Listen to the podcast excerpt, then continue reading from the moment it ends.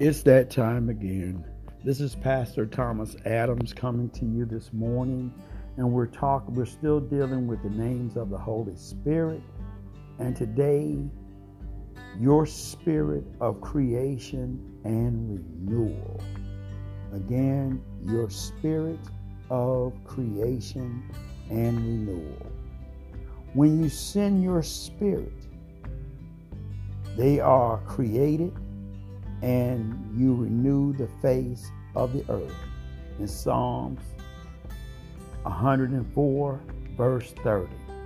So in Psalms 104 is a magnificent hymn in praise of God's creation.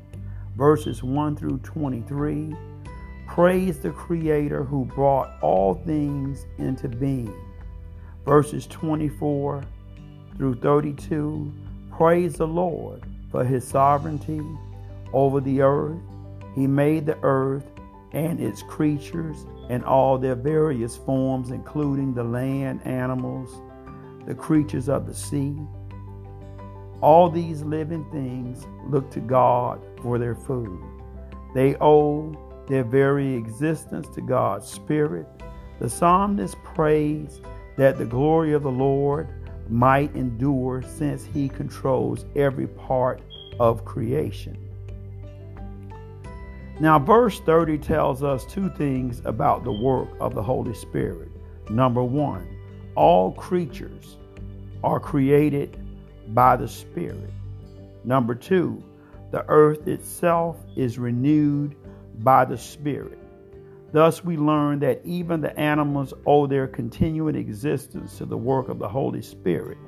The original creation was completed in the first six days of the world, but another sense, creation continues every day through the ongoing work of the Holy Spirit in the world today.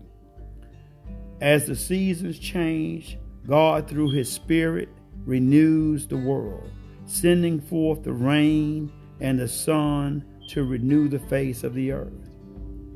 And Psalms 104:30 brings before us an expansive, exalted view of the Holy Spirit. We make a vast mistake if we think that the Holy Spirit work is limited only to salvation. True, that is where his work is most clearly seen. But the Old Testament teaches us that the Spirit has been at work in the world from the very beginning. You know, a lot of times we don't believe that the Spirit is here.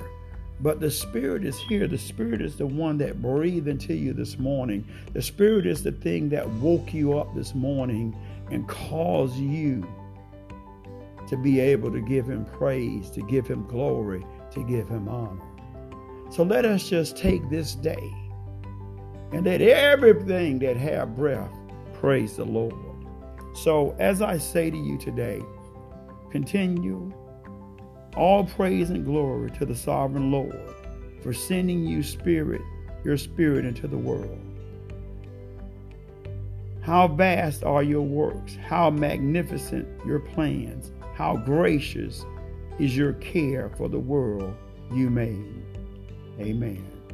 And Lord, as we say the sinner's prayer together, Lord Jesus, let the blood from your nail print hands and feet fall on our sins and wash them all away. Lord Jesus, we confess you as our Lord and Savior, and we believe that you died on the cross and that you rose again on the third day. Lord Jesus, God the Father, and the Holy Spirit, come into our hearts sit on the throne of our hearts and renew in us your righteousness, your peace, your joy in the Holy Ghost. So long, devil, you've lost another one because you have lost me. Thank you for signing my name today in your Lamb Book of Life in Jesus' mighty, mighty name. Have a great day, everyone. God bless.